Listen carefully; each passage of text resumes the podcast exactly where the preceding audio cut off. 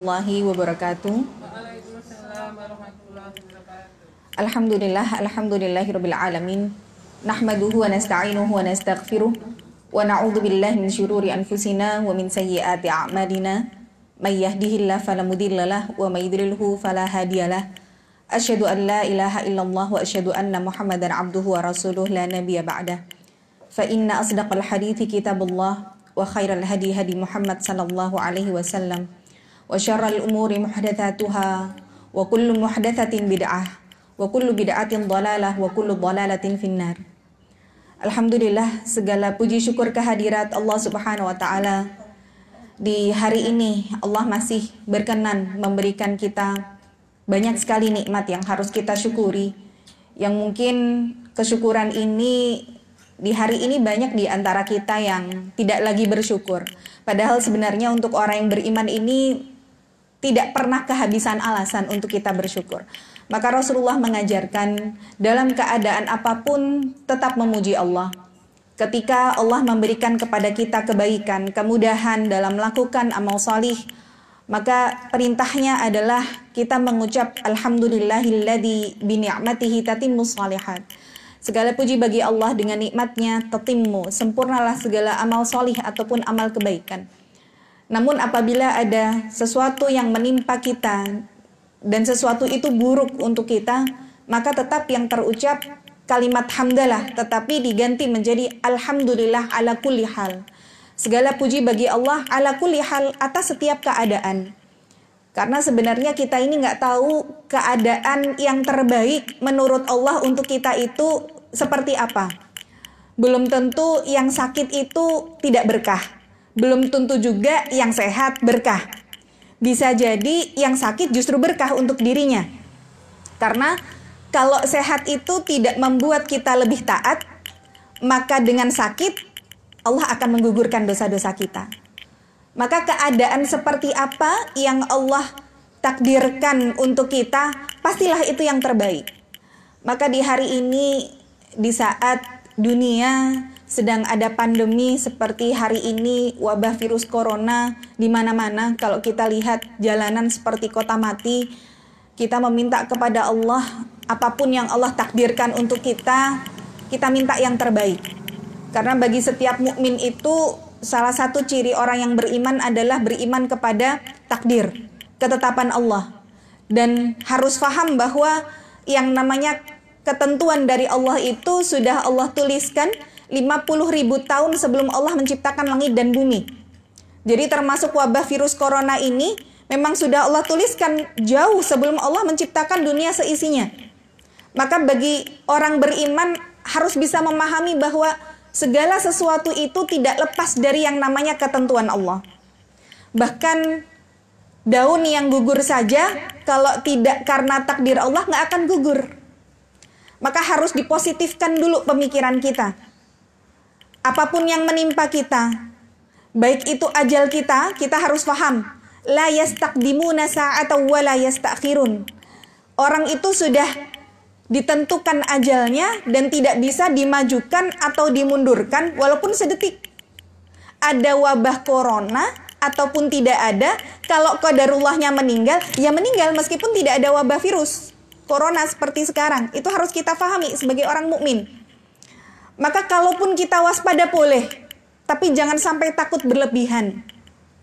Dalam sebuah riwayat, tapi memang saya belum mencari eh, bagaimana kebenaran dari hadis ini, dikisahkan dalam kisah-kisah sirah ada seorang nabi dulu ketika kemudian nabi ini melihat ada wabah yang akan menyerang ke dalam satu negeri, kemudian nabi ini bertanya kepada wabah tersebut, berapa orang yang akan kau cabut nyawanya di dalam satu negeri ini, maka wabah ini menjawab seribu orang yang akan aku cabut nyawanya karena wabah ini. Maka setelah beberapa saat dan ternyata lima ribu orang yang meninggal dunia setelah wabah itu kemudian kembali kepada Allah. Kemudian Nabi ini bertanya, bukankah engkau mengatakan seribu orang yang kau cabut nyawanya? Kenapa kok lima ribu orang meninggal? Maka wabah ini mengatakan seribu orang itu memang yang meninggalnya karena wabah. Tapi yang empat ribunya meninggalnya karena ketakutan mereka sendiri. Betul. Jadi karena stres itu. Maka saya menghimbau mengajak kepada para kaum muslimin hari ini positifkan dulu pikiran kita. Karena memang kalau kita lihat dari segi medis sebenarnya yang namanya orang terkena penyakit itu lebih banyak berasal dari pikiran. Dari stresnya itu. Maka jangan sampai dengan adanya virus corona ini sebenarnya mungkin tidak memakan banyak korban karena wabahnya, tapi lebih memakan korban karena stresnya. Apalagi ditambah dengan berita-berita hoax banyaknya berita-berita yang mungkin mampir di WA grup kita dan kita tidak tahu kebenarannya seperti apa, maka saya mengharap kalaupun memang itu belum terbukti kejelasannya, stop. Jangan kita sebarkan. Yang itu akhirnya membuat panik banyak orang. Kita tidak tahu kondisi masing-masing fisik di antara kita. Ya. Orang kalau sudah yang namanya pikirannya itu berat, dia mulai ada rasa cemas, khawatir berlebih, akhirnya makan jadi nggak enak, badan akhirnya yang tadinya mungkin sebenarnya biasa-biasa aja, tapi kadang kita itu baru melihat satu berita di mana misalkan virus corona salah satu ciri-cirinya sesek napas, tiba-tiba langsung berasa, aduh kok aku sesek ya. Nah ini karena apa? Pikiran itu. Maka bismillah ayo kita sebagai kaum yang beriman harus paham bahwa seandainya seluruh orang itu berkumpul untuk memberikan manfaat atau mabarat untuk kita, nggak akan bisa tanpa takdir Allah, tanpa campur tangan Allah. Itu harus difahami betul.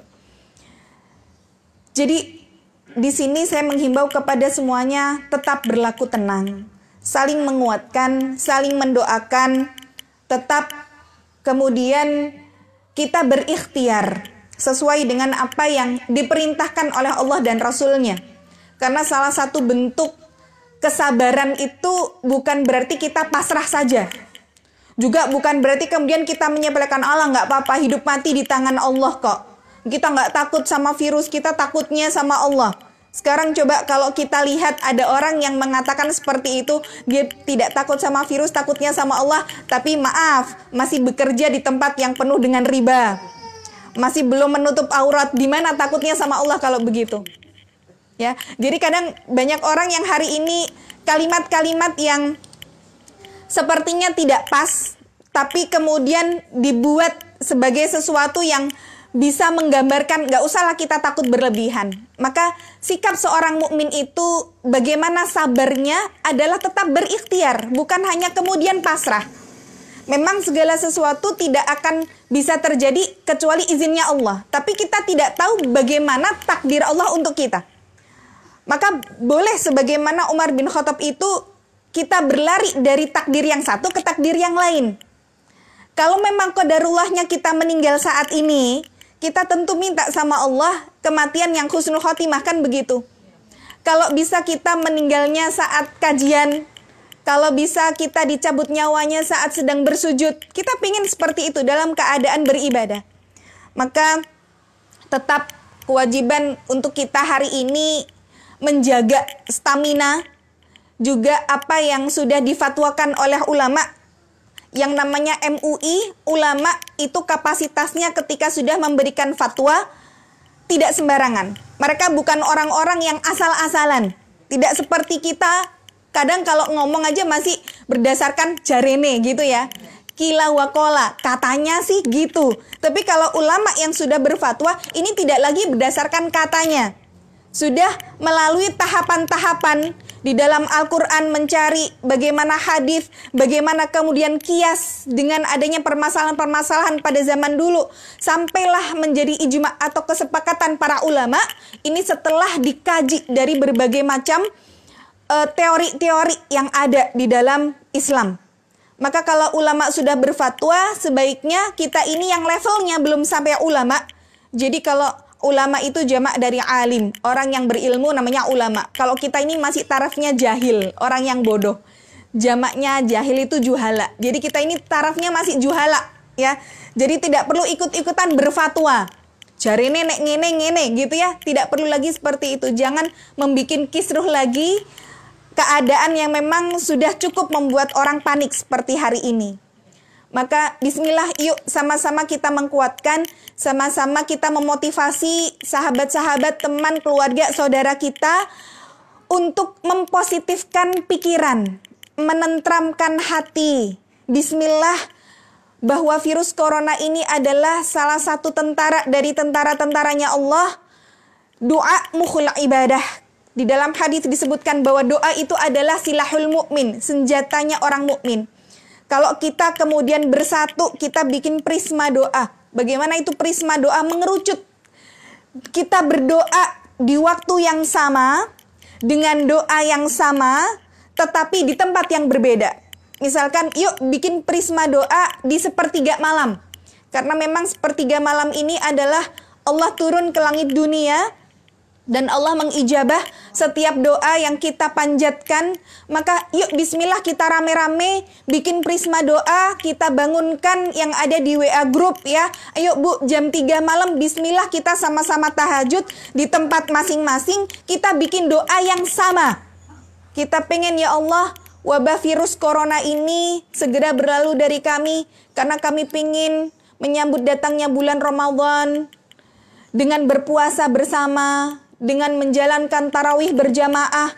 Kita ingin mendapat keberkahan dari sholat tarawih berjamaah bersama. Kita ingin mendapatkan keberkahan dari berbuka puasa bersama. Kita ingin melaksanakan sholat idul fitri bersama. Dan kita bismillah bersama-sama memohon betul kepada Allah.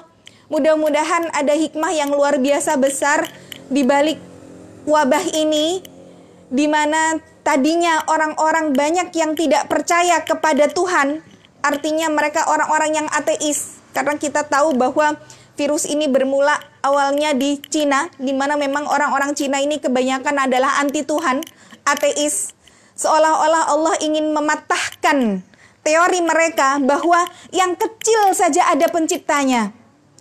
Kalau mereka tidak percaya kepada Tuhan karena memang tidak bisa melihat Tuhan dengan mata mereka, maka hari ini Allah ingin membuktikan bahwa ada virus yang kasat mata yang bisa memporak-porandakan kesombongan kita selama ini. Maka cukuplah ya Allah kita mohon untuk musibah ini jangan sampai musibah yang ada di antara kita ini menjadi lebih besar ketika musibah itu menimpa agama kita. Kalau musibah itu menimpa badan kita, itu masih tidak mengapa. Tapi kalau sudah menimpa din kita, itu lebih buruk daripada menimpa diri kita.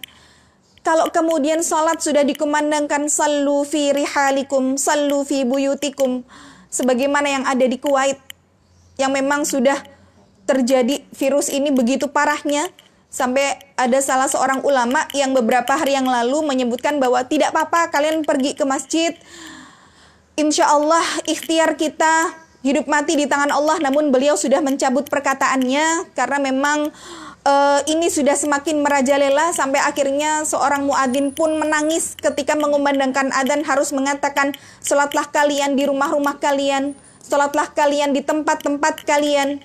Ini seolah-olah Allah ingin mengatakan kepada kita Allah mengusir kita dari rumahnya dan ini adalah salah satu dari bentuk Allah itu dalam tanda kutip nyuekin kita dan ini adalah salah satu tamparan yang keras sebenarnya bagi kaum muslimin.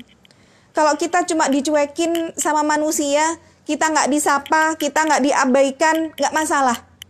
Tapi kalau Allah yang sudah nyuekin kita, ini sudah lebih daripada segalanya. Maka cuma kita minta tolong sama Allah, ya Allah. Apakah memang engkau ingin menggantikan kami dengan kaum yang lain? Maka Allah sebutkan kalau ada sekelompok orang, satu kaum, satu negeri yang mereka bermaksiat kepadaku, kata Allah. Maka mudah bagi Allah untuk menghilangkan, menghapuskan kaum tersebut. Dan Allah gantikan dengan kaum yang beriman kepada Allah. Dan kita minta betul ya Allah, bukan kami yang akan kau gantikan dengan kaum yang lain. Bukan kami yang kau usir dari rumahmu ya Allah. Maka ini cobaan yang besar untuk kita. Mudah-mudahan ada hikmah yang luar biasa dan semua tujuannya satu untuk bikin kita kembali kepada Allah. mungkin selama ini kita terlalu bebal dibilangin. Kalau hari ini bisa kita bilang Indonesia terutama, kenapa kok wabah ini menyebar begitu cepatnya? Kita perhatikan orang di Indonesia dikasih tiket surga gratis itu masih mikir-mikir. Bayangkan betapa banyak orang yang pengen ngajak kita ke dalam kebaikan. Berbondong-bondong orang pengen ngajak kita ke surga. Karena surga itu terlalu luas kalau kita huni sendiri. Kalau bisa kita ke surga gandeng temen, gandeng sekeluarga, gandeng se-RT, kenapa harus kita masuk surga sendiri? Orang memikirkan untuk masuk surga bersama-sama, menggelar pengajian, disediakan tempat, bahkan ada snack, dengan fasilitas yang kadang ada AC-nya, paling tidak ada kipas anginnya, dan itu gratis, orang masih mikir-mikir. Tapi begitu disediakan tiket neraka yang harus bayar mahal, misalkan konser-konser musik, yang mereka mau datang ke live-nya saja pre-order untuk konser tiketnya beberapa bulan yang mereka harus keluarkan dengan jumlah jutaan itu pun dapatnya yang di tribun yang mereka harus berdiri yang itu lonjak-lonjak itu saja tiketnya ludes terjual sebelum waktunya. Bayangkan orang mau masuk neraka bayar mahal mau tapi dikasih tiket surga gratis masih mengabaikan bahkan dihalang-halangi. Apakah memang ini salah satu tamparan dari Allah untuk kita kembali? Maka hikmah yang luar biasa bagi orang-orang yang mau mengambil pelajaran dari sini. Pertama, untuk orang yang mereka tidak percaya adanya Tuhan. Allah seolah ingin mematahkan pendapat bahwa kesombongan kalian itu bisa hancur bagi Allah mudah seperti Namrud dengan kesombongannya, kecongkakannya. Allah hancurkan hanya dengan seekor lalat saja. Maka hari ini dengan orang yang punya power, dengan yang punya kekuasaan, kekuatan, punya harta banyak, Allah ingin hancurkan hanya dengan virus yang tidak terlihat mata. Yang kedua mungkin hikmahnya adalah orang-orang yang selama ini antipati dengan Islam. Orang yang antipati dengan jilbab. Orang yang tidak suka dengan mereka yang mengenakan cadar. Seolah-olah Allah ingin memaksa kita. Coba kita lihat Berapa banyak hari ini orang yang akhirnya memakai cadar bahkan bukan hanya satu lapis, berlapis-lapis. Dipaksa oleh Allah, lihat bahwa sebenarnya kalau kita itu hidup sesuai dengan sunnah, pasti akan ada kebaikan. Maka coba kita sekarang mulai kembali kepada apa yang Rasulullah sudah ajarkan Islam adalah agama yang syamil, yang sempurna.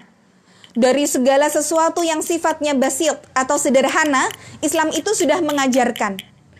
Bagaimana salah satunya misalkan ketika kita berwudu. Berwudu dengan sempurna, bukan asal wudu ya. Tapi dengan berwudu yang diajarkan oleh Rasulullah.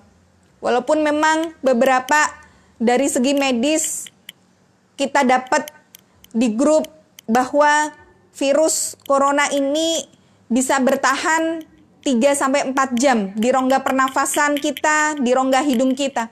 Maka jarak yang sama ketika kita berwudu menunggu waktu sholat dari duhur ke asar misalkan antara 3 jam kalau kita melakukan istinsyak atau menghirup air dengan maksimal ke hidung kemudian istinsar dan kita hempaskan begitu ya insya Allah ini bisa menjadi salah satu alternatif kita. Maka Islam itu sebenarnya semua sudah diajarkan kepada kita, kita cuma tinggal ngikutin aja. Jadi orang Islam itu enak. Kita itu diciptakan, kita ini aslinya adalah penduduk surga, berarti kalau kita aslinya anak kampung surga, mudiknya juga nanti ke kampung surga, kan begitu. Kemudian diciptakan, ditaruh di dunia, sudah dikasih pedoman hidup, kita tinggal ngejalanin, Udah enak aja kita cuma tinggal menjalankan apa yang sudah ada panduannya, kita tinggal ikuti saja. Maka hidup sesuai dengan sunnah itu insya Allah selamat dunia akhirat. Bismillah. Islam sudah mengajarkan bagaimana an-nadhafatu minal iman, kebersihan dari sebagian dari iman. Dulu orang mungkin tidak memikirkan yang namanya cuci tangan. Orang tidak memikirkan bagaimana menjaga kebersihan. Tapi dengan ini salah satu hikmahnya orang jadi berbondong-bondong untuk menjaga kebersihannya. Jadi bagi orang beriman pasti ada hikmah di balik sebuah musibah. Tapi tetap bahwa kewajiban kita adalah mengikhtiarkan bukan hanya kemudian pasrah begitu saja, tetapi mencari solusi dan juga mencari yang bisa menjadi kemaslahatan untuk kita semuanya. Maka hari ini insya Allah akan kita bahas tentang bagaimana permasalahan-permasalahan fikih yang terkait dengan virus corona.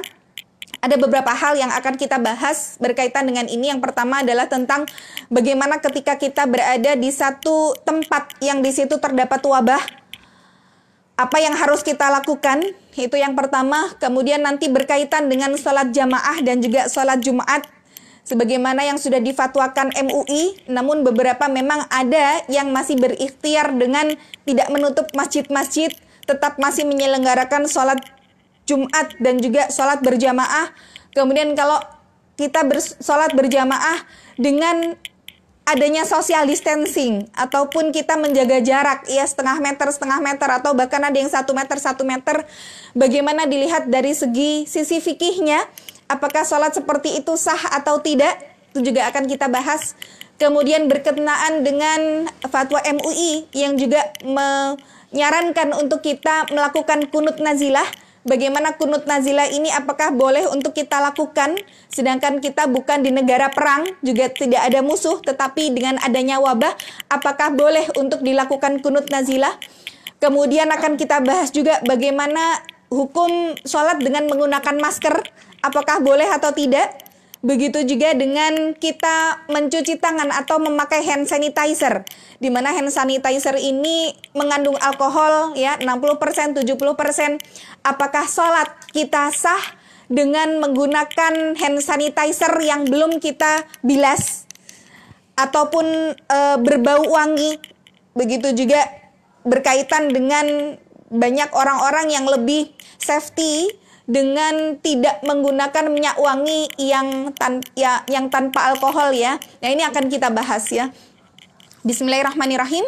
Untuk yang pertama uh, kita bahas bagaimana ketika kita berada di tempat yang memang di sini terjangkit satu wabah. Sebagaimana Solo ini sudah mulai red zone atau zona merah. Khususnya kami sekarang ada di daerah Cemani dan memang di Cemani ini uh, ada beberapa yang ODP walaupun memang ODP ini masih orang dalam pengawasan. Artinya kita tetap berikhtiar menjaga jarak tetapi juga jangan panik berlebih. Karena hoax juga tadi saya dapat kabarnya kalau di Solo sudah 2000 lebih yang ODP gitu ya. Ternyata setelah dicek bukan 2000 lebih, tetapi yang ODP 75 tapi bisa jadi akan menjadi 2000 lebih gitu ya. Bukan berarti kemudian oh ODP-nya 2000 sekian, enggak gitu ya. Bisa jadi karena kepanikan tadi, yang tadinya sehat-sehat saja karena sekarang kalau kemudian orang punya satu saja dari gejala kan sudah termasuk ODP, orang dalam pengawasan. Padahal sebenarnya mungkin flu biasa. Karena dengar kabar e, sesuatu yang bikin panik akhirnya jadi sesak napas. Akhirnya kan orang yang tadinya sehat-sehat saja menjadi ODP karena itu tadi, karena was-was itu tadi. Akhirnya jadi ada gejala-gejala ya. Mungkin dia bersih-bersih tidak kuat dengan debu, bersin-bersin, akhirnya wah ini ODP begitu ya. Padahal sebenarnya tidak tidak sebegitunya. Ya tidak sebegitu sebanyak yang uh, beredar berita hoax sampai 2000 lebih ya. Maka uh, memang Solo uh, kapasitasnya hari ini cukup mencekam. Walaupun kita juga tidak tidak usah yang terlalu panik berlebihan. Bismillah. Kita itu kan sudah diajarkan oleh Allah, oleh Rasulnya untuk selalu menjaga diri ya dengan doa dikir pagi dan petang ini nanti kita rutinkan ya nanti insya Allah di akhir sesi coba kita bisa uh, amalkan dikir-dikir yang memang diajarkan oleh Rasulullah. Nah pertama sikap kita karena memang kita berada di tempat yang uh, terdapat wabah ini maka sabda Rasulullah adalah Fa'idha sami'tum bihi bi'ardin. Kalau kalian mendengar di satu tempat ini ada wabah taun. Jadi taun itu wabah penyakit bisa kalau dulu namanya lepra, bisa kusta atau tahun ini lebih kepada virus wabah yang sifatnya adalah menular dengan cepat.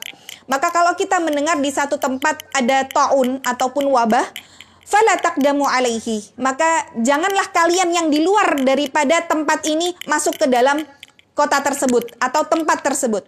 Wa idza waqa'a bi ardin wa antum biha. Tapi kalau kita berada di lingkungan yang memang terdapat wabah di dalamnya, fala takhruju minha. Jangan keluar dari tempat wabah ini hanya karena takut akan terjangkiti virus. Nah, ini perlu kita fahami baik-baik. Kita sekarang ada di kondisi seperti ini. Yang ada di Kota Solo, orang yang mungkin ada di luar Kota Solo, mungkin sekarang sudah dua pekan, hampir dua pekan ya, anak-anak diliburkan. Mungkin ada yang neneknya rumahnya Solo, sedangkan anaknya rumahnya di luar Solo misalkan ya. Wah ini uh, dua minggu nih diliburkan, ngapain ya di rumah? Yuk berkunjung ke rumah nenek yang ada di Solo. Nah, yang memang berasal dari tempat yang di situ tidak terdapat wabah atau wabahnya kecil, jangan masuk ke tempat yang wabahnya di sini besar. Sebagaimana Solo hari ini, kalau bisa kita punya keluarga atau saudara yang di luar daripada Solo, jangan ke Solo dulu untuk saat-saat ini. Atau bahkan misalkan ini, naudzubillah, diperpanjang sampai kemudian nanti lebaran, naudzubillah kita minta, jangan sampai ya.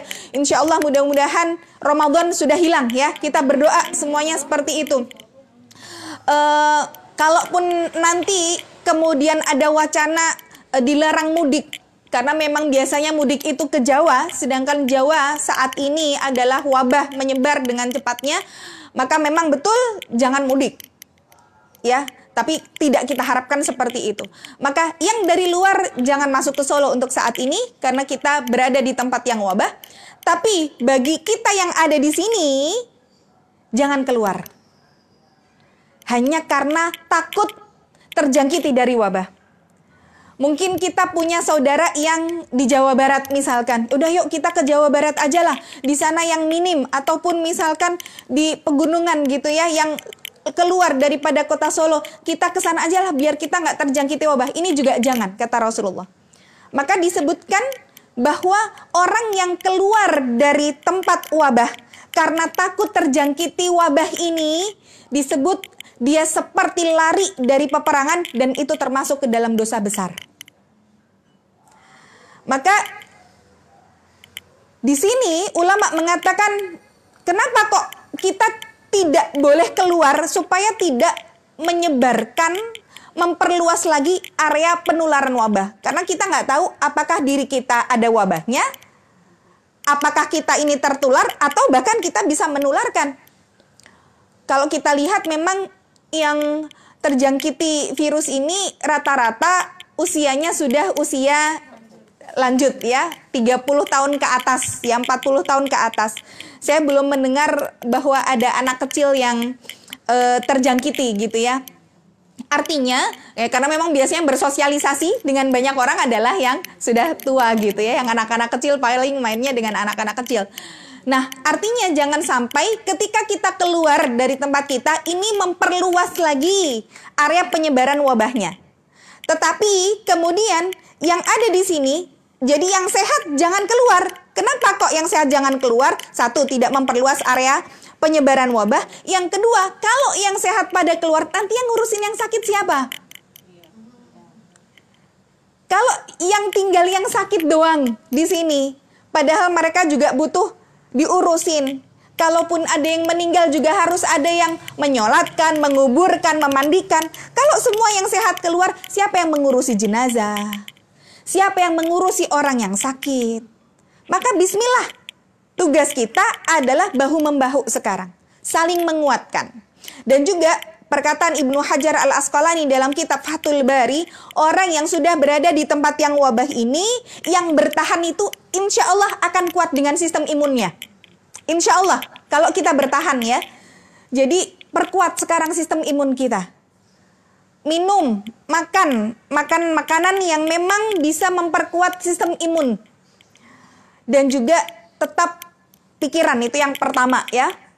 Istirahat juga yang cukup.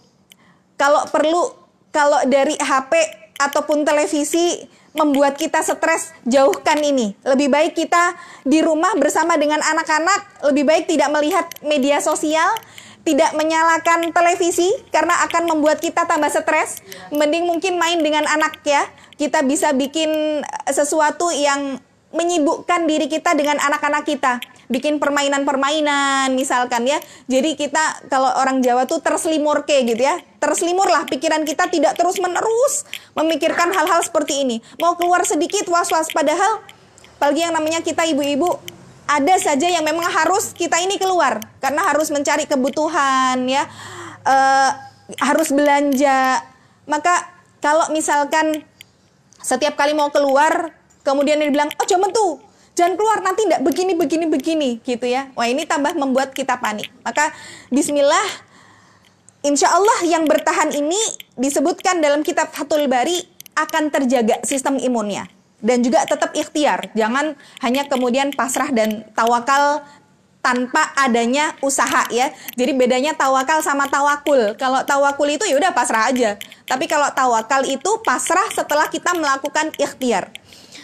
Kemudian uh, selanjutnya, kenapa kok ulama tidak memperbolehkan keluar bagi yang ada di tempat wabah, juga nggak boleh orang masuk dari yang tidak terkena wabah, supaya dia khawatirkan kita terjerumus ke dalam permasalahan akidah.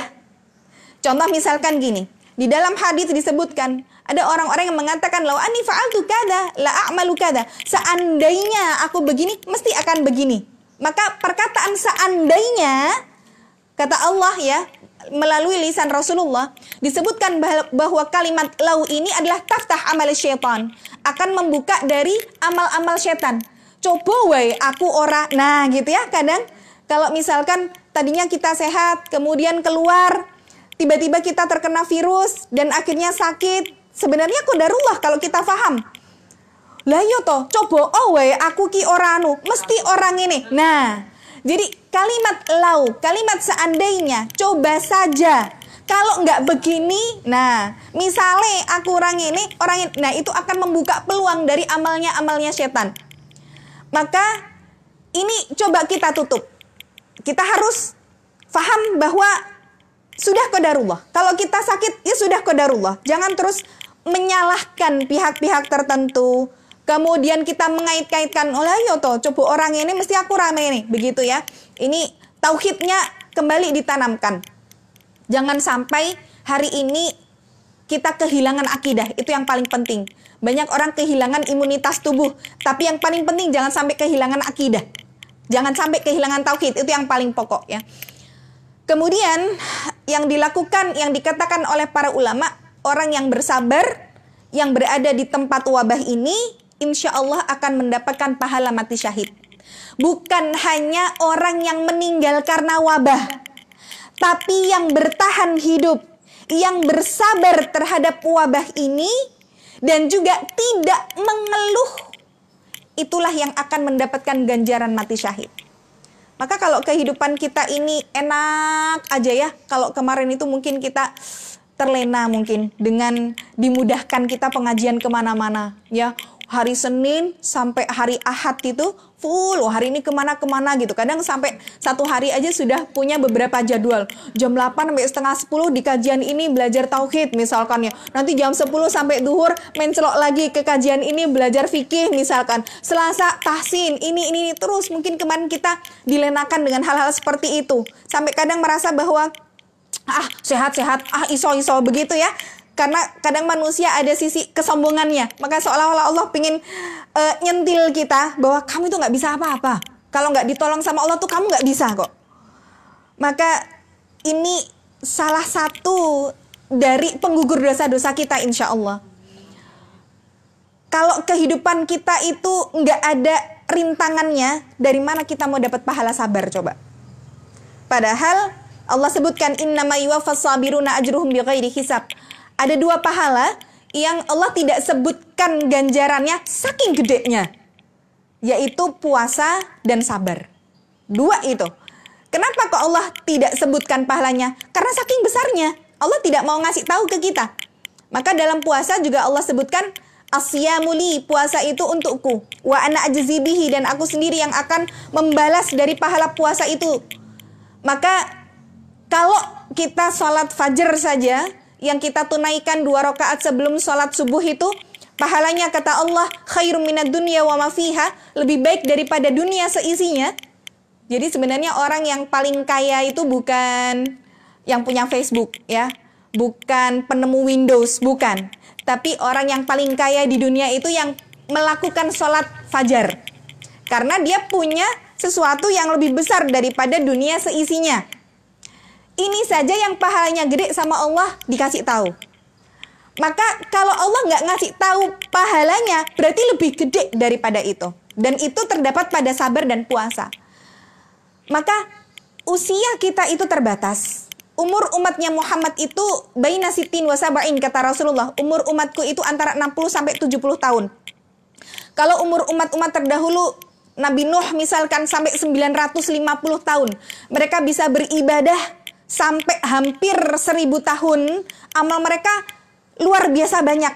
Lah kita nggak ada sepersepuluhnya kalau cuma 60 tahun.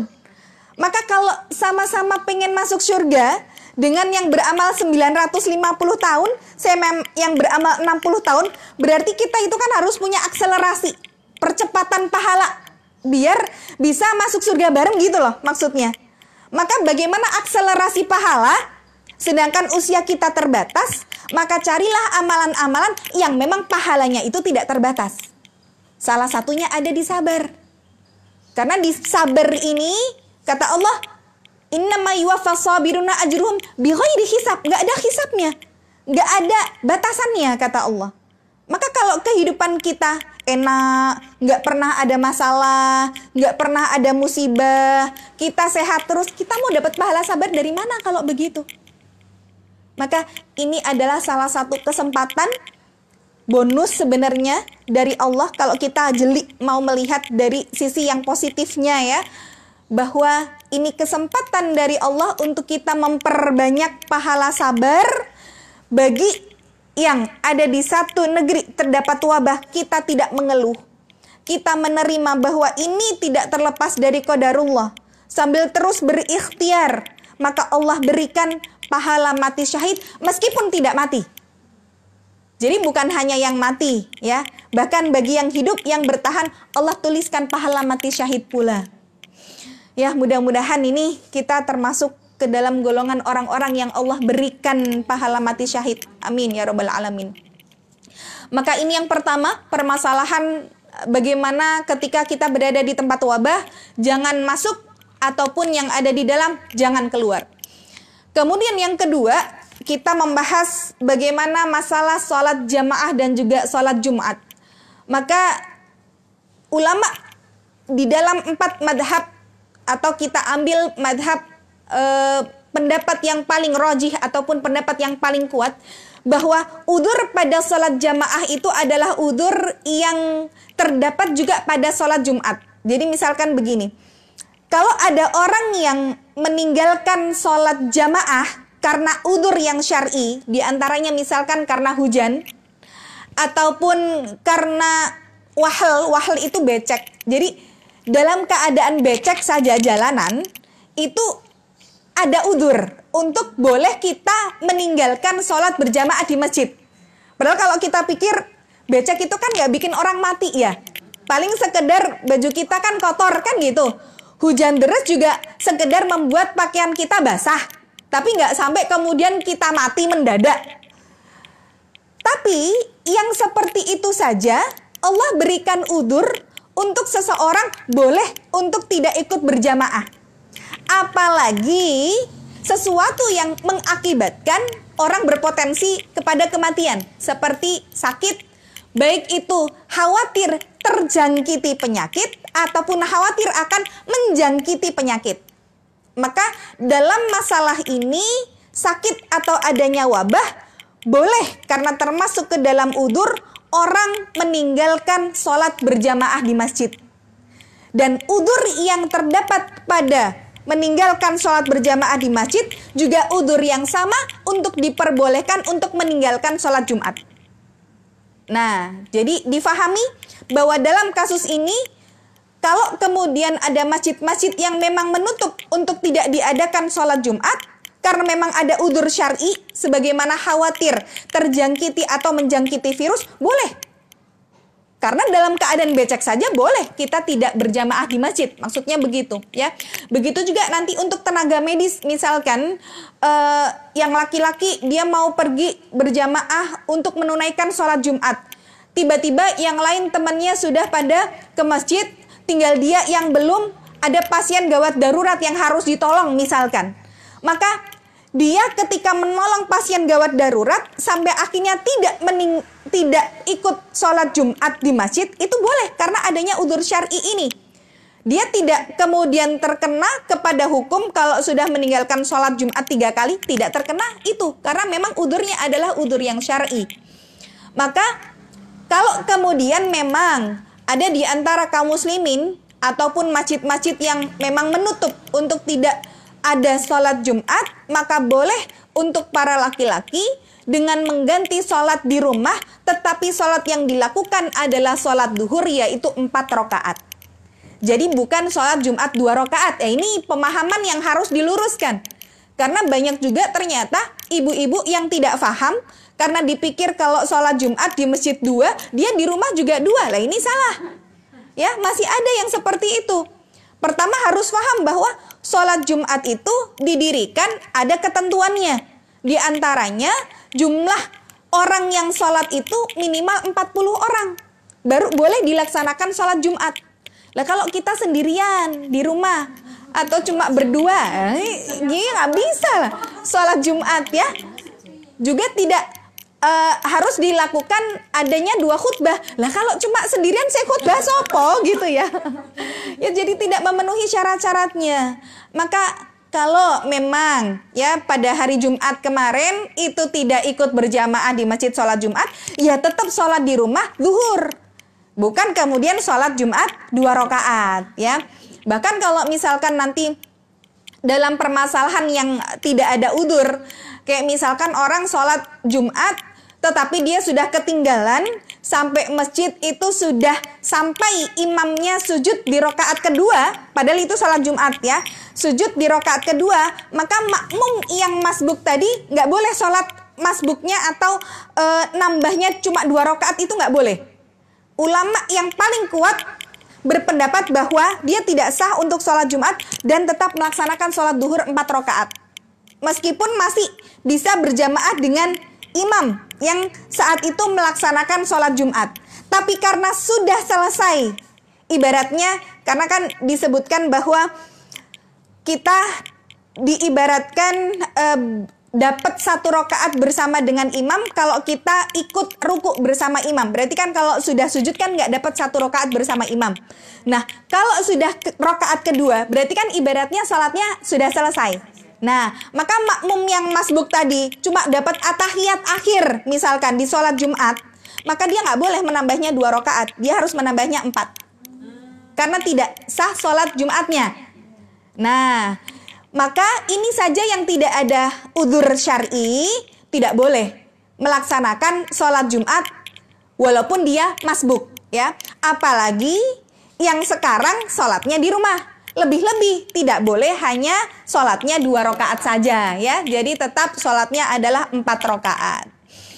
Maka ini permasalahan untuk kita sholat meninggalkan sholat jamaah dan juga meninggalkan sholat Jumat. Kalau memang MUI sudah memfatwakan untuk menutup masjid-masjid di tempat yang memang di situ virus wabahnya eh, apa namanya menyebar dengan cepat ya kita ikuti karena khawatir kata Rasulullah uh, dalam kaidah usul fikih disebutkan la darara dirara. Jangan kita ini menimbulkan madarat untuk orang lain ya. Jadi kita nggak tahu apakah kita pembawa virus. Ya kalau daya tahan tubuh kita kuat, mungkin kita nggak kena. Tapi karena kita bawa virus bisa jadi kita menjangkiti orang lain yang ada di sebelah kita yang mungkin memang imunnya tidak sebagus kita, kan gitu. Kitanya baik-baik saja ngerasanya ternyata yang sebelahnya akhirnya kena. Nah, maka la dharara wala Kalau misalkan memang sholat di rumah itu lebih baik supaya tidak terkena atau mengenai penyakit, maka kita ikuti fatwa ulama di tempat-tempat yang memang di situ terdapat wabah.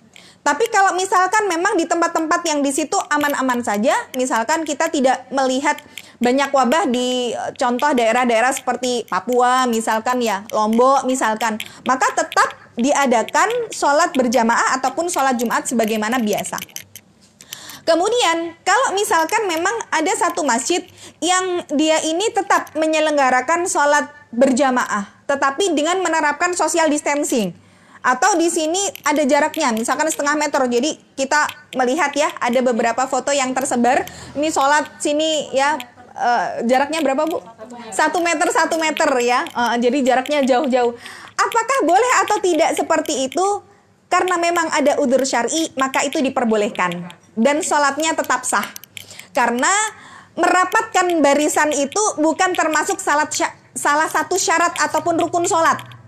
Artinya kalau misalkan kita berbicara tentang uh, syarat ataupun rukun sholat yang ketika kita tinggalkan sholat kita batal atau sholat kita tidak sah ya.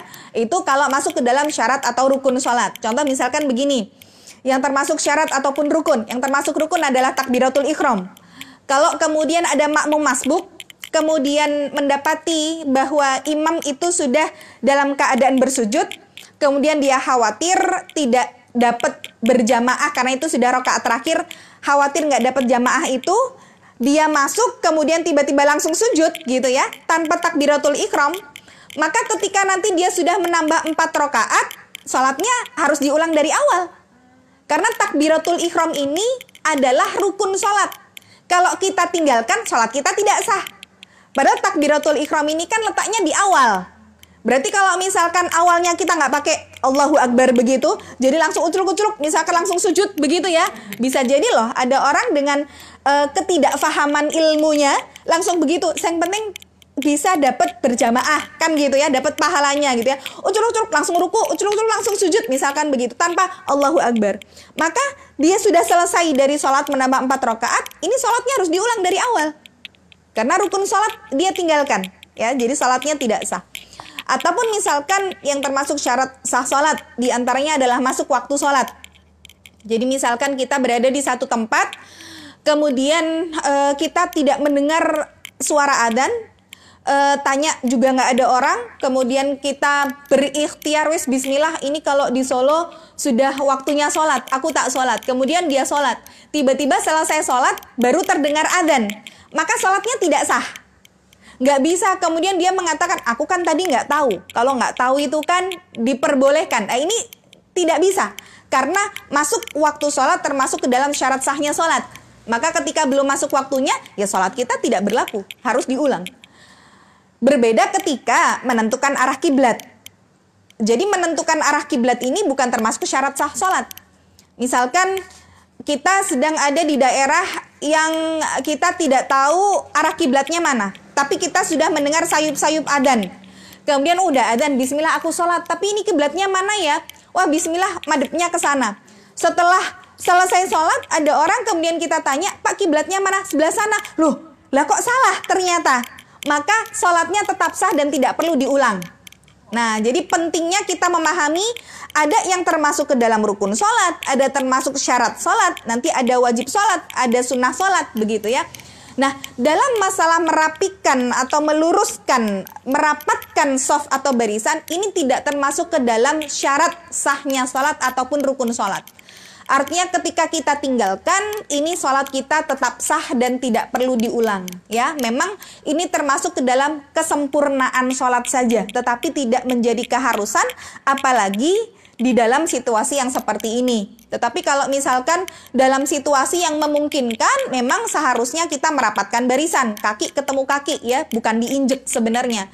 Tetapi bagaimana cara merapikan atau meluruskan adalah tumit ketemu tumit. Jadi eh, bagian belakang ya. Karena kalau yang uh, dirapatkan bagian depan karena biasanya orang tuh ngerapinnya sini sama sini gini ya. Jadi kalau yang ditempelkan adalah jari sama jari, maka nanti masih akan ada celah ya. Jadi bahunya di sini tidak rapat karena begini. Tapi kalau yang kita satukan adalah tumit bagian belakang, jadi belakang ketemu belakang kita rapatkan begini, otomatis nanti bahu sama bahu dia akan nempel. Nah, ini kalau dalam kondisi yang memang memungkinkan, tapi dalam kondisi yang memungkinkan saja banyak orang yang tidak paham. taunya satu sajadah satu orang ya. Jadi kalau bawa sejadahnya gede gitu ya dia bukan sejadahnya dia nggak mau di situ. Jadi mau di sini misi bisa dimasuki satu orang ya dia nggak mau ya.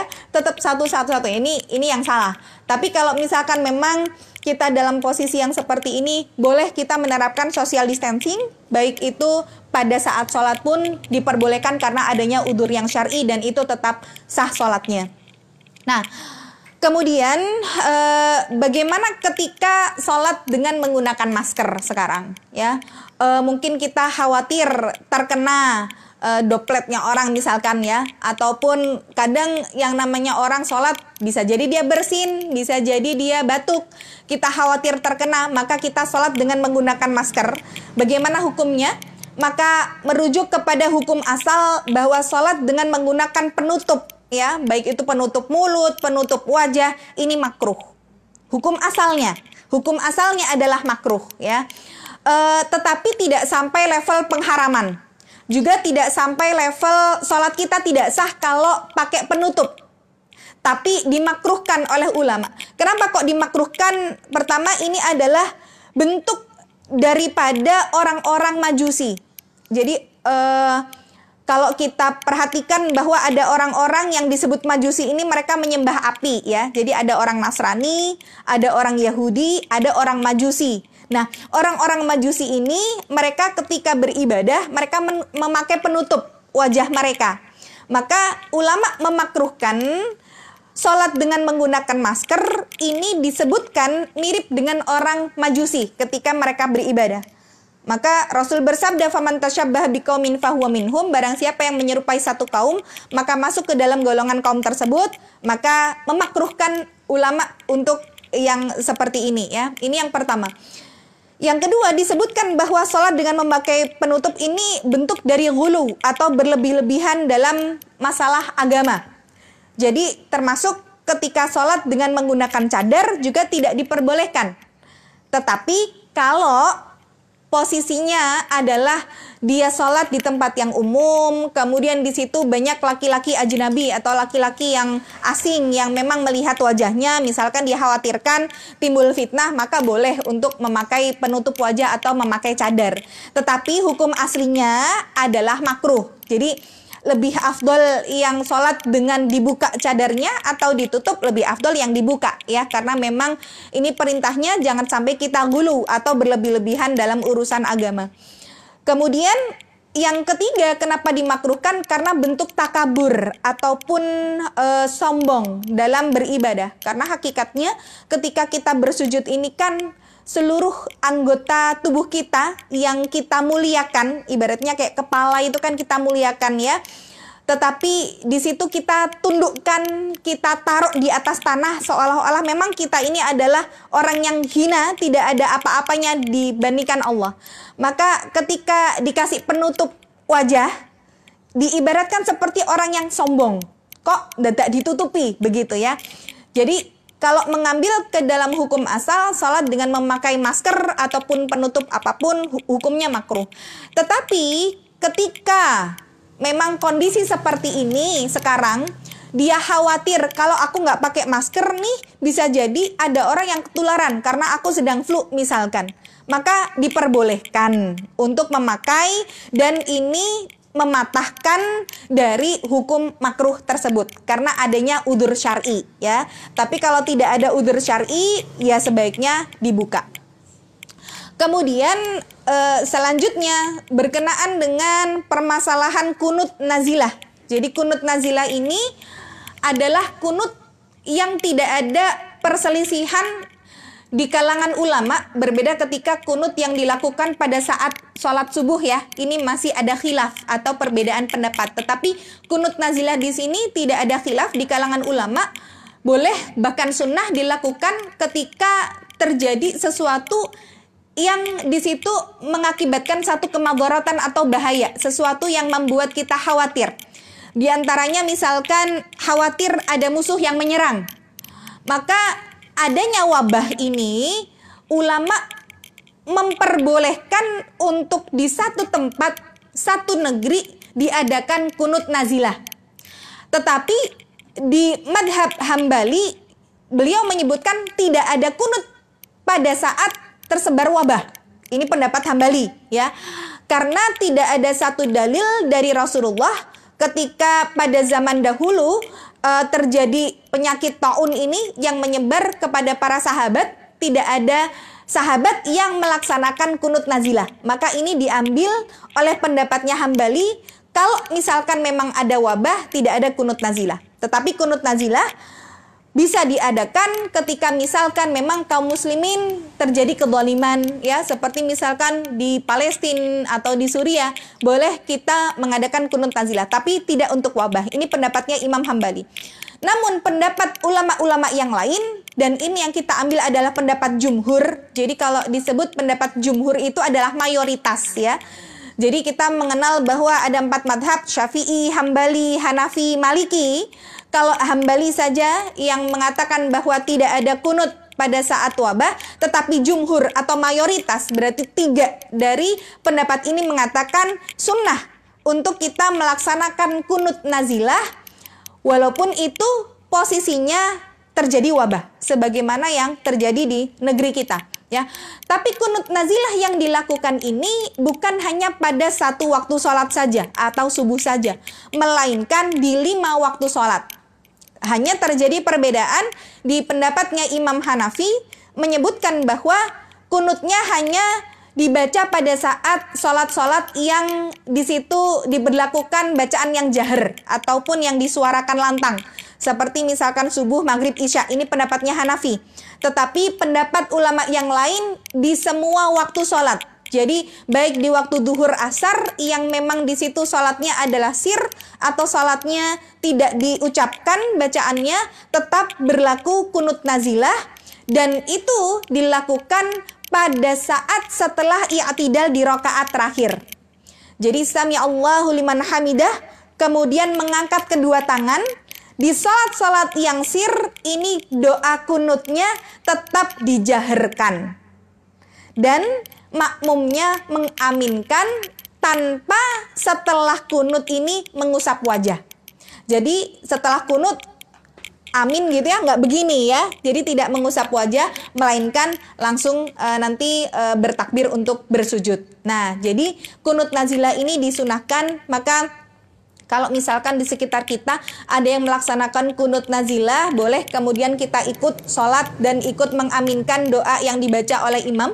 Pengecualian nanti kalau dilakukan sholat Jumat, sholat Jumat ini tidak dibaca kunut nazilah karena e, menurut pendapat yang terkuat sudah didoakan oleh khotib pada saat khutbah ya. Nah, uh, artinya kalau misalkan memang kunut nazilah ini kita lakukan, apakah memang harus satu bulan? Sebagaimana Rasulullah dan para sahabat pernah saat itu kunut nazilah selama satu bulan. Nah ini melihat kepada uh, situasi dan kondisi yang terjadi di tempat kita. Kalau misalkan memang belum satu bulan sudah berlalu wabah ini maka dicukupkan sampai situ saja kunut nazilahnya. Tetapi kalau masih berlangsung maka kunutnya bisa sampai dengan satu bulan penuh. Apakah berlaku juga bagi orang yang sholat sendirian di rumah? Boleh atau tidak kita yang di rumah sholatnya sendiri ini melakukan kunut nazilah? Boleh ya. Tidak harus kemudian kita berjamaah ada imamnya. Maka kita yang sholat sendiri juga boleh untuk melakukan kunut nazilah. Kemudian eh, pada saat terjadi wabah pada zaman sahabat ini ya kalau kita perhatikan memang ini kunut nazilah sudah ada edaran dari fatwa MUI ya di mana fatwa MUI ini juga merujuk kepada kejadian-kejadian yang dilakukan oleh para sahabat dulu pada abad ke-18 Hijriah pada saat eh, kekhalifahan itu dipegang oleh Khalifah Umar bin Khattab. Kemudian di daerah Syam yang saat itu terjadi wabah taun uh, dan gubernur pertamanya yang saat itu ter sedang terjadi wabah adalah Abu Ubaidah bin Jarrah yang juga termasuk ke dalam orang yang Ashratul Mubashirin Nabil Jannah 10 orang yang dikategorikan masuk surga. Umar bin Khattab saat itu menulis surat untuk Abu Ubaidah bin Jarrah yang menyebutkan bahwa segeralah menuju ke tempat-tempat yang tinggi. Jadi wabah itu memang lebih cepat menyebar ke tempat-tempat yang rendah. Maka berlarilah kalian ke tempat yang tinggi. Artinya berlari ini bukan berarti kemudian lari ke kota yang lain ya. Ini harus kita pahami bahwa masih dalam satu kota karena tadi kalau kita keluar dari kota tempat wabah itu kita disebutkan sama dengan lari dari peperangan dan termasuk ke dalam dosa besar. Tapi ini masih dalam satu wilayah kemudian kita naik saja ke atas gunung misalkan ini perintahnya dari Umar bin Khattab. Namun Abu Ubaidah bin Jarrah saat itu mengatakan bahwa orang yang mati karena wabah dan bersabar terhadap wabah ini dapat pahala mati syahid. Maka beliau berdoa untuk dimatikan dan terkena dari wabah taun tersebut. Dan akhirnya Abu Ubaidah bin Jarrah meninggal dunia karena terkena wabah taun. Maka digantikan dengan gubernur selanjutnya yaitu adalah Mu'ad bin Jabal. Mu'ad bin Jabal ini pada saat itu wabah masih ada. Jadi begitu uh, Abu Ubaidah meninggal digantikan dengan Mu'ad bin Jabal. Mu'ad bin Jabal juga berpendapat yang sama dengan Abu Ubaidah. Beliau berdoa supaya dia dan keluarganya terkena wabah dan meninggal karena wabah tersebut. Dan akhirnya betul Allah mengijabah doanya meninggal juga ya. Sampai saat itu jumlah para sahabat yang meninggal sekitar 25.000 sampai 30.000 sahabat yang meninggal karena taun. Setelah Mu'ad bin Jabal meninggal dunia, digantikan dengan khalifah selanjutnya yaitu Amr bin As. Amr bin As sependapat dengan Umar bin Khattab yang memerintahkan kepada masyarakatnya untuk e, naik ke atas gunung-gunung, menyebar ke pegunungan ke pegunungan dan akhirnya berhasil, ya. Nah, ini inilah yang disebut dengan ijma'nya para ulama. Jadi ulama itu kalau mereka punya satu sikap ataupun berfatwa, kalau mereka salah dalam fatwanya, mereka dapat pahala satu. Tapi kalau benar dalam fatwanya, mereka dapat dua. Dan kita juga tidak boleh menyalahkan orang-orang yang sudah levelnya adalah ulama. Maka ketika MUI hari ini kita punya Majelis Ulama Indonesia yang memang harus kita uh, patuhi gitu ya, kita ikuti karena mereka pasti sudah melalui teori-teori kajian-kajian yang lebih daripada kita, fatwa mereka ini kita ikuti ya dan tentu mereka tidak sembarangan. Nah, kalau mereka menyarankan untuk melakukan kunut nazilah di masjid-masjid ataupun di tempat-tempat kita melakukan sholat, lakukan. Maka ibu-ibu semuanya nanti boleh melaksanakan kunut nazilah kita sama-sama berdoa di sholat lima waktu kita sampai dengan wabah ini uh, hilang. Kemudian selanjutnya uh, karena waktu sudah hampir habis, terakhir kita bahas bagaimana hukum memakai hand sanitizer yang ini mengandung alkohol ya antara 60 70% atau bahkan ada yang lebih daripada itu. Pertama, kita fahami bahwa alkohol itu berbeda dengan homer. Homer itu adalah minuman yang dicampuri dengan alkohol. Jadi alkohol sama homer beda ya, ya. Jadi kalau homer itu nama minuman yang ada alkoholnya. Jadi alkoholnya dicampurkan dengan sengaja. Pertama, saya ingin mengambil satu contoh dari kias. Jadi, bagaimana kita mengistinbatkan atau mengambil satu satu hukum itu dalam kaidah usul fikih ada eh, tata caranya. Yang pertama dilihat dari Al-Qur'an, kalau tidak ada mengambil dari hadis, kalau tidak ada dengan metode kias. Kias ini adalah dengan menyamakan antara ilah atau punya kesamaan sifat, punya kesamaan sebab ataupun akibat. Contoh misalkan begini. Beberapa waktu yang lalu mungkin ya sempat uh, booming ada susu kefir ya. Susu kefir ini fermentasi susu fermentasi yang bagus untuk kesehatan, tetapi mengandung kadar alkohol 0, sekian persen. Karena fermentasinya itu. Jadi alkoholnya itu bukan dicampurkan, bukan dimasukkan, tapi karena proses fermentasi menjadi timbul alkohol secara alami, ya. Nah, kayak tape betul, kayak brem juga ya. Maka bagaimana hukum kita mengkonsumsi kefir padahal di situ mengandung alkohol, maka diperbolehkan dengan metode kias jadi bukan dilihat dari alkoholnya. Maka Rasulullah pernah saat itu ditanya oleh sahabat tentang hukum satu minuman dan Rasulullah tidak tahu bagaimana proses minuman itu, maka Rasul mengatakan satu dalil, satu hadis yang bisa kita jadikan sebagai hujah bahwa kullu muskirin haram. Setiap yang memabukkan adalah haram. Jadi yang kita ambil patokan adalah yang haram itu yang memabukkan, bukan yang mengandung alkohol. Bedakan ya. Karena tidak setiap yang mengandung alkohol pasti memabukkan. Jadi yang jadi patokan yang haram adalah yang memabukkan. Maka kalau sesuatu ini kita konsumsi dalam jumlah banyak akan bikin kita mabuk, maka kita konsumsi dalam jumlah sedikit juga haram meskipun tidak mabuk. Jadi patokannya bikin mabuk atau enggak gitu ya. Nah, kembali ke susu kefir, kira-kira kalau ada orang yang minum susu kefir itu berlebihan, mabuk enggak? Tapi mabuknya tuh bukan mabuk yang kan kita kadang makan duren mabuk gitu. Tapi kan beda ya mabuknya mabuk duren sama mabuk minum minum ciu gitu kan beda ya. Uh, apa namanya kalau kita di perjalanan juga mabuk. Jadi paham ya bahwa mabuknya itu berbeda. Nah uh, kebaya mabuknya mabuk puyeng apa mabuknya hilang akal maksudnya gitu nah uh, minum susu kefir tidak membuat orang mabuk hilang akal. Mabuknya paling kembung gitu kan. Uh, kayak makan duren lah ya, kelingan gitu ya mabuknya. Maka susu kefir ini mengandung alkohol, tidak diharamkan. Karena ketika dikonsumsi dalam jumlah banyak, dia tidak membuat mabuk. Maka dikonsumsi dalam jumlah sedikit juga halal ya. Halal ya tidak mabuk. Eh, jadi e, kalau tadi kan yang memabukkan dalam jumlah banyak bikin mabuk sedikit haram kan gitu.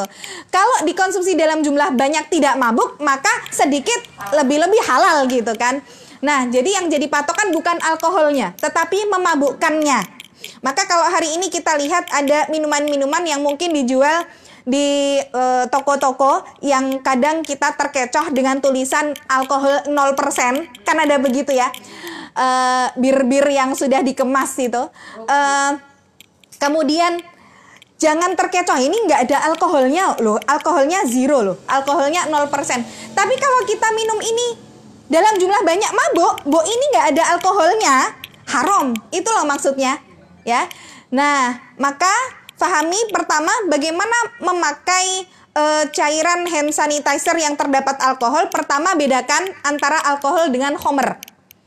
Alkohol sama homer beda. Homer itu adalah minuman yang sudah dicampuri alkohol. Nah, homer ini memang haram untuk kita minum. Tetapi homer ini tidak najis. Sesuatu yang haram belum tentu najis. Jadi kalau kita mempelajari fikih itu nanti kita sampai kepada satu kesimpulan tidak setiap yang bersih itu pasti suci. Dan tidak setiap yang kotor itu mesti najis, ya. Contoh misalkan muntah. Kotor nggak? Kotor. Bau nggak? Bau. Tapi najis nggak? Enggak. Jadi tidak setiap yang kotor mesti najis. Begitu juga tidak setiap yang bersih mesti suci. Contoh misalkan ya, eh, kotoran hewan yang dia itu haram untuk dimakan dagingnya, kotorannya kan najis. Contoh seperti yang banyak kita dapati cicak lah ya. Cicak itu kan kadang kotorannya kecil-kecil kita nggak nggak perhatian ya. Oh ini ada kotoran cicak. Kemudian kita sapu aja. Sapu yang bekas kita pakai untuk nyapu kotoran cicak, kemudian kita buat nyapu untuk seluruh area rumah kita, berarti kan sapu ini sudah terkena najis. Kalau kita buat nyapu area rumah, berarti rumah kita kan terkena najis. Kadang kita mikirnya, ah ini kan udah bersih, oh rasa dipel, kan begitu ya. Nah, padahal tidak setiap yang bersih pasti suci. Nah, jadi pahami kalau nanti dalam kaidah fikih seperti itu. Sama kembali dalam masalah homer, bahwa homer ini memang haram untuk kita minum tetapi dia tidak najis ketika terkena di badan. Ya, bahkan tangan kita menyentuh homer, kita sudah berwudu tidak membatalkan wudhu kita. Maka mana dalilnya pada saat itu e, proses kalau kita lihat Rasulullah e, di dalam Al-Qur'an proses pengharaman homer itu sampai empat tahap. Jadi dulu e, para sahabat itu mereka tidak bisa uh, lepas dari homer. Jadi homer itu ibaratnya kayak minuman keseharian kita. Kayak kita biasa kalau bertamu kan disuguhinya teh gitu ya. Jadi kalau orang Arab itu dulu pada zaman sahabat itu kebiasaannya adalah minum homer. Maka mereka tidak bisa kemudian langsung turun ayat homer langsung diharamkan. Jadi dengan proses gitu ya. Mulai dari disebutkan bahwa homer ini berasal dari uh, anggur tetapi dia memabukkan sampai akhirnya nanti uh, para sahabat ada yang pada saat minum homer kemudian menjadi imam sholat saat itu membaca surat al-kafirun kebolak balik gitu ya. Kan harusnya la a'budu ma ta'budun jadi a'budu ma ta'budun gitu ya. Kebolak balik ya sampai akhirnya turunlah ayat nanti wala taqrabus sholata wa antum sukara. Jangan kalian dekati sholat sedangkan kalian dalam keadaan mabuk. Jadi ketika mereka mau mabuk jangan pas mau sholat. Tapi mereka masih minum homer itu jadi mereka minum khamernya di jeda, misalkan habis subuh, karena jarak antara subuh sama duhur kan jauh ya. Jadi mereka minum khamernya ba'da subuh, nanti kan duhur sudah hilang. Tapi yang maghrib isya yang waktunya berdekatan mereka tidak minum khamer. Jadi proses tahapan pengharaman khamer itu. Maka mereka masih minum itu sampai akhirnya benar-benar diharamkan nanti dalam Al-Maidah. Innamal khamru wal maisiru rijsum min amali syaitan. Baru setelah itu Umar bin Khattab mengatakan intahaina. Benar-benar kami sudah selesai kami puas bahwa khamr sudah diharamkan. Maka ketika turun ayat pengharaman khamr semua sahabat yang memiliki khamr di rumahnya langsung menumpahkan khamr itu ke atas tanah. Nah jadi diambil ya langsung di atas tanah ini diguyurkan khamr-khamr mereka Padahal masjid-masjid saat itu kan belum seperti sekarang yang pakai pakai keramik gitu ya. Mereka masih sholatnya di atas tanah. Maka kalau seandainya memang khomer itu adalah sesuatu yang najis, pasti Rasulullah melarang untuk membuang khomer ke atas tanah.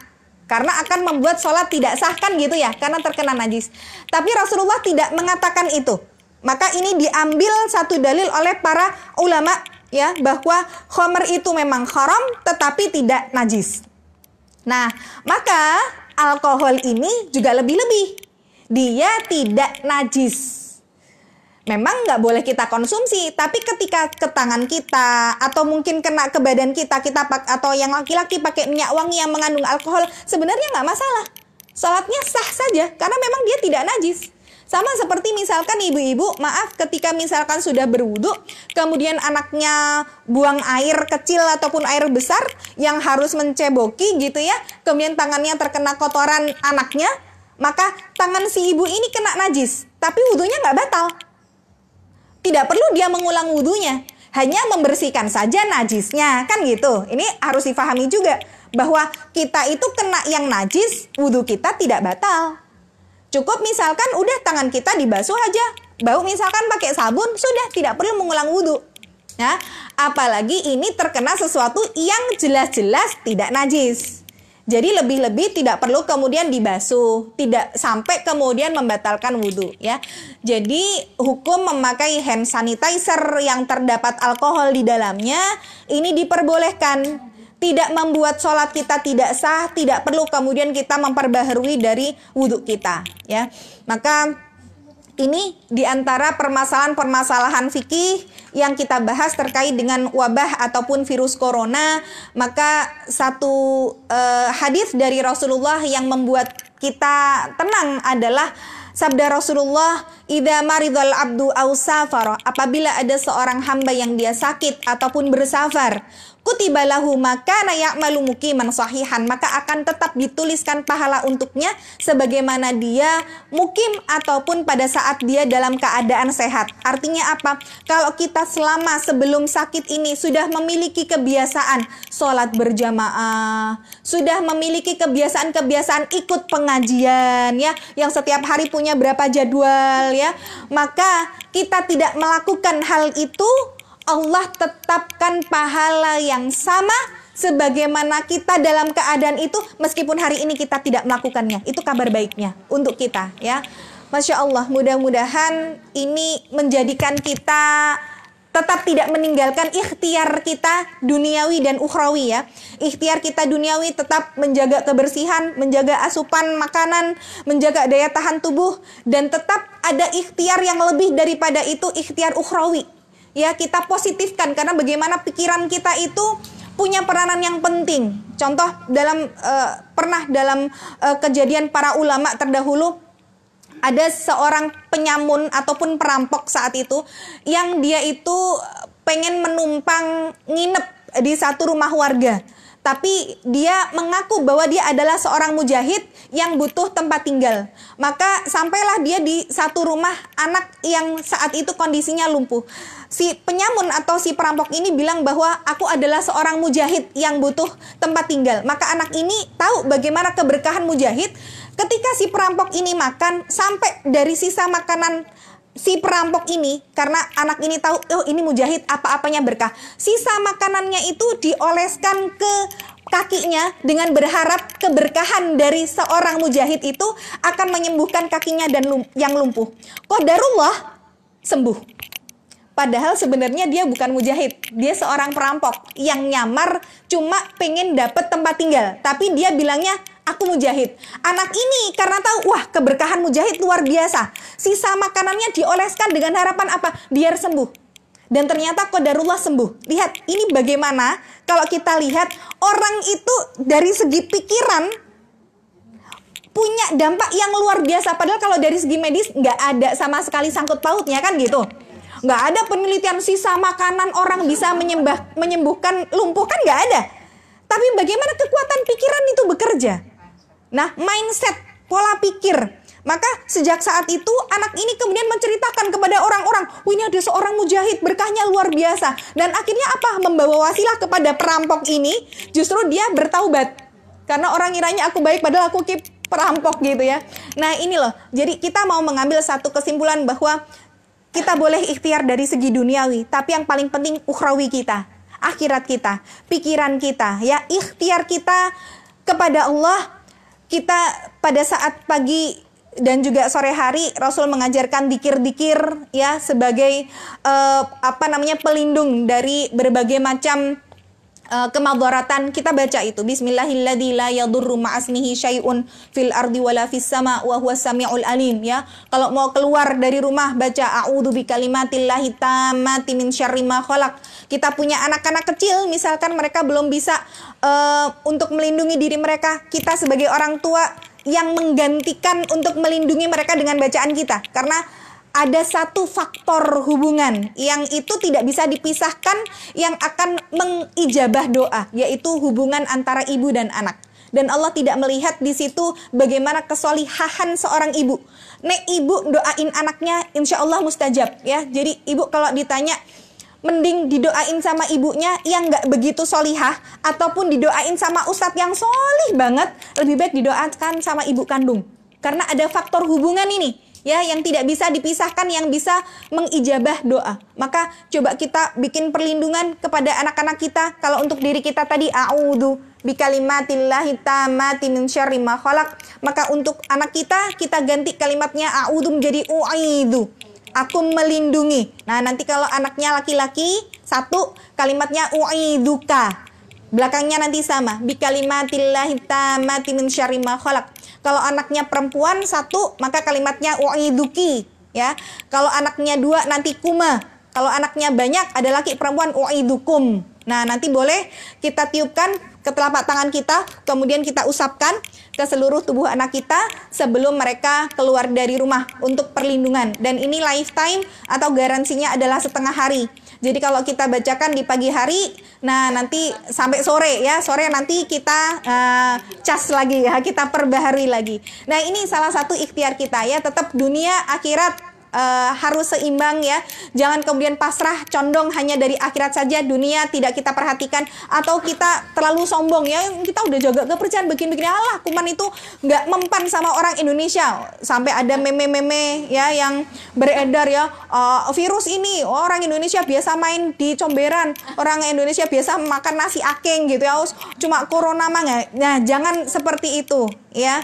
Maka dunia dan akhirat harus seimbang tetap kita pasrahkan semua kepada Allah setelah kita melakukan ikhtiar ya. Mudah-mudahan untuk kaum muslimin di mana pun berada kita semua diberikan kekuatan, ketabahan, kesabaran untuk bisa melewati ujian ini dan insya Allah Allah sediakan pahala mati syahid untuk kita semua selama kita bersabar dan terus berdoa Semoga wabah ini segera berlalu dan kita bisa kembali untuk berjamaah di masjid-masjid kita, bersama bertemu bersilaturahim dengan teman-teman kita menimba ilmu bersama-sama di tempat kajian ya. Mudah-mudahan Allah senantiasa membimbing langkah kita. Dan kalaupun memang Allah takdirkan kita meninggal di hari-hari ini Allah wafatkan kita dalam keadaan khusnul khotimah itu yang paling penting. Ada wabah atau tidak kita minta yang terbaik. Karena bisa jadi kalau usia kita terlalu lama ditutup dengan kemaksiatan itu tidak kita inginkan. Maka kalau dengan memang ini sebagai pahala mati syahid untuk kita harus kemudian diikhlaskan ya. Maka sekarang bismillah apa pun yang terjadi tidak lepas dari takdirnya Allah. Bagi orang yang beriman harus paham itu ya tidak ada ketentuan yang tidak baik untuk hambanya. Karena Allah itu sejatinya selalu memberikan apa yang kita butuhkan, bukan apa yang kita inginkan. Karena kita terlalu banyak inginnya, padahal kata Allah kamu nggak butuh itu. Mungkin yang kita butuhkan adalah pahala sabar karena selama ini kita masih banyak kurang pahalanya, maka dengan adanya musibah ini Allah lebih tahu. Dengan ini Allah memberikan pahala sabar yang tidak terbatas untuk kita semua, ya. Uh, ini mungkin yang bisa saya sampaikan. Nanti kalau ada pertanyaan bisa dibacakan. Oke. Okay. Assalamualaikum Ustazah Evi. Waalaikumsalam warahmatullahi wabarakatuh. Bagaimana cara menjaga hati untuk tidak terjebak dalam pikiran-pikiran negatif orang lain? Karena mm -hmm. itu kadang mengganggu saat sholat saya. Iya, fajazakillahu khairan. Jadi memang uh, yang namanya masalah hati itu adalah kewajiban kita untuk kita jaga sampai dengan akhir hayat. Kenapa kok disebut hati itu dengan kalbun ya? Jadi memakai kaf bukan memakai kaf. Jadi bukan kalbun. Kalau kalbun nanti artinya anjing kalau bahasa Arab ya. Tapi kalbun dari kata qallaba yuqallibu itu artinya berbolak-balik. Maka disebut kalbun karena dia memang suka berbolak-balik gitu ya. Kadang begini eh galau gitu ya. Ada masalah ini jadi begini. Yang tadinya sudah kuat, ada omongan orang eh jadi uh, down lagi. Itulah hati. Maka terus kita memohon kepada Allah dengan doa ya muqallibal qulub sabit kalbi ala dini. Terus begitu. Wahai dat pembolak-balik hati, tetapkanlah hati kami di atas agamamu. Dan iman kita itu memang naik turun. Disebutkan al-imanu yazidu wa yankus. Naik turun. Yazidu bita'ah. Dia akan naik dengan apa? Dengan ketaatan. Wayankus, tapi dia akan turun dengan apa? Dengan kemaksiatan. Maka carilah segala sesuatu yang bisa mendekatkan diri kita kepada Allah. Berkumpullah dengan orang-orang yang soli, dengan orang-orang yang memiliki pikiran dan hati kalimat-kalimat yang positif ya. Karena kalau kita kumpulnya sama orang yang sukanya ngegosip, kita uh, ngelihatnya adalah berita-berita hoax, akhirnya kita uh, terbawa untuk ada dalam pikiran-pikiran yang seperti itu ya. Maka lebih baik kita hindari uh, berteman saja dengan yang membawa kepada kebaikan kita, baca buku-buku ya. Uh, Al-Qur'an disebutkan adalah syifa obat ya, baik itu untuk obat hati maupun obat sakit. Jadi kalimat di dalam Al-Qur'an bahwa Al-Quran itu bisa menjadi syifa, bisa menjadi dawa. Jadi kalau disebutkan dawa, dawa itu dua-duanya sama-sama artinya obat. Tetapi dawa itu obat yang sifatnya adalah kalau misalkan sakitnya berkenaan dengan fisik. Jadi misalkan mungkin sakit mah, sakit apa itu pakai obat medis itu namanya adalah dawa. Tapi Al-Quran disebutkan bahwa syifa bukan dawa, syifa. Berarti syifa ini adalah obat yang lebih sifatnya kepada hati. Nah, maka bagaimana cara mengobati hati yang sakit? Dekatkan dengan Al-Quran. Sebenarnya kita itu bisa tahu bagaimana kedekatan kita kepada Allah dilihat bagaimana interaksi kita dengan Al-Quran. Itu kuncinya. Jadi Orang kalau sudah merasakan, bisa merasakan kelezatan untuk membaca Al-Quran, berarti dia ada kenikmatan untuk berdekatan dengan Allah. Tapi kalau baru disodori Al-Quran, maaf, baru dapat satu lembar, ada WA masuk, Allah, Qurannya diseleke gitu ya, ditaruh, terus gini. Nah, di situ sebenarnya bisa kita uh, tahu bagaimana cerminan hati kita, apakah dekat dengan Allah atau tidak. Nah, maka uh, Al-Quran ini bisa menjadi syifa. Memang yang namanya obat untuk hati kita itu pertama harus dipaksakan dulu. Rasanya kalau ngaji tuh kok cepet ngantuk? Ya nggak apa-apa harus dipaksakan dulu. Nanti kalau sudah dipaksakan gitu ya, kalau wa tuh bisa full gitu ya, kadang sampai jam 12 malam bales chat gitu ya, itu bisa betah gitu ya. Tahu tuh, oh wis jam sak menit toh. Nek ngaji, masya Allah ya. Bar maghrib lagi itu ya Allah lagi bar kok yo ngantuk era era merah gitu ya. Ya memang pertama harus dipaksakan levelnya begitu dulu. Tahapannya adalah pemaksaan dulu. Baru setelah memaksakan ini nanti akan jadi kebiasaan. Kalau sudah jadi kebiasaan, maka nanti sudah akan menjadi kebutuhan. Kalau sudah menjadi kebutuhan nanti akan jadi kenikmatan. Nah, level kita sekarang masih ada di yang mana?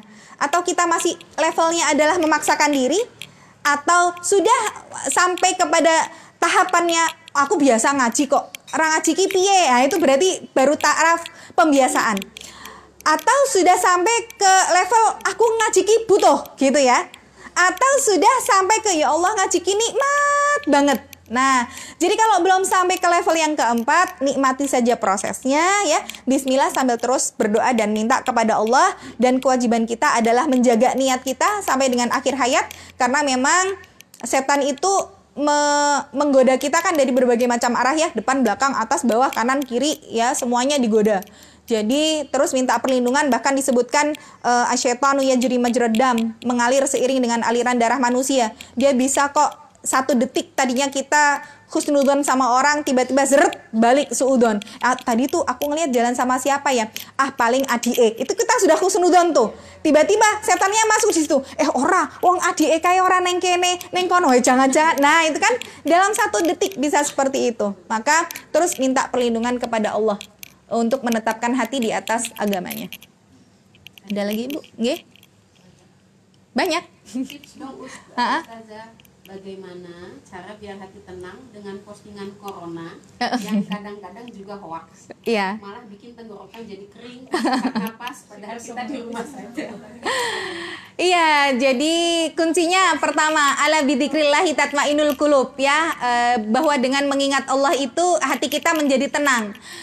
Ketika kita sibuk dengan perkataan manusia, justru malah nggak bikin tenang. Tapi kalau kita sibuk dengan perkataannya Allah, hati itu jadi tenang.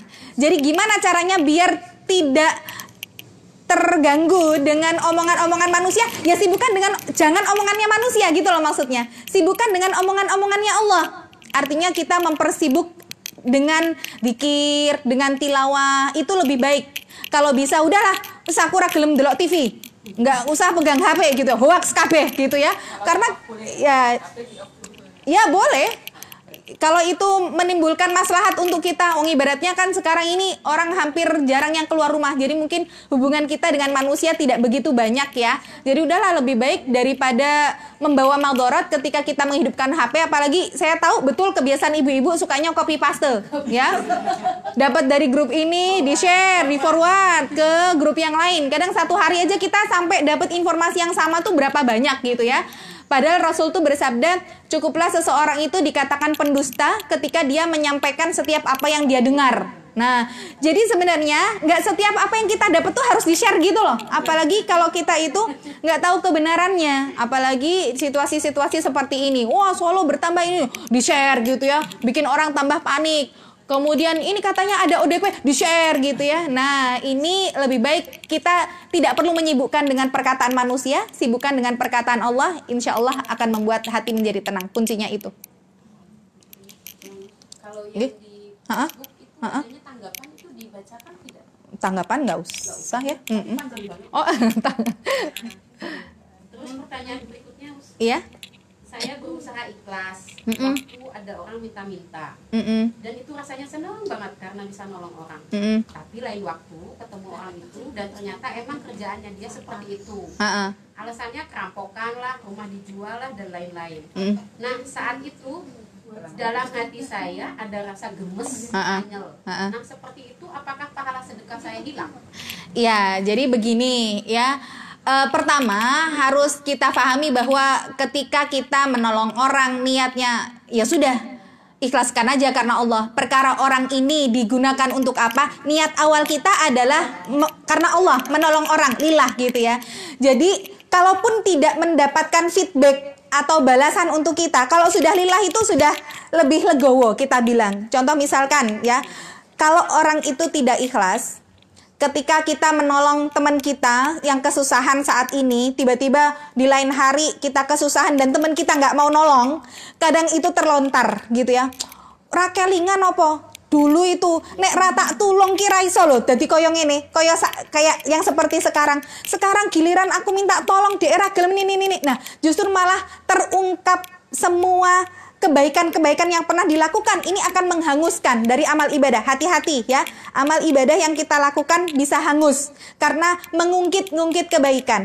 Maka kalau sudah kita melakukan kebaikan orang nggak berbuat baik kembali sama kita sudah bukan urusan kita. Karena kita berharapnya balasan dari Allah aja bukan balasan dari manusia. Maka seperti tadi misalkan ada orang yang minta-minta loh kok ternyata dia bohongi aku? Ya sudah itu urusan dia sama Allah. Yang penting aku niatnya membantu gitu kan ya mudah-mudahan dengan aku membantu siapa tahu itu justru jadi wasilah dia atau perantara dia untuk bisa bertobat insyaf perasaan gemes Anyel itu mungkin wajar ketika kita tahu bahwa dia membohongi kita.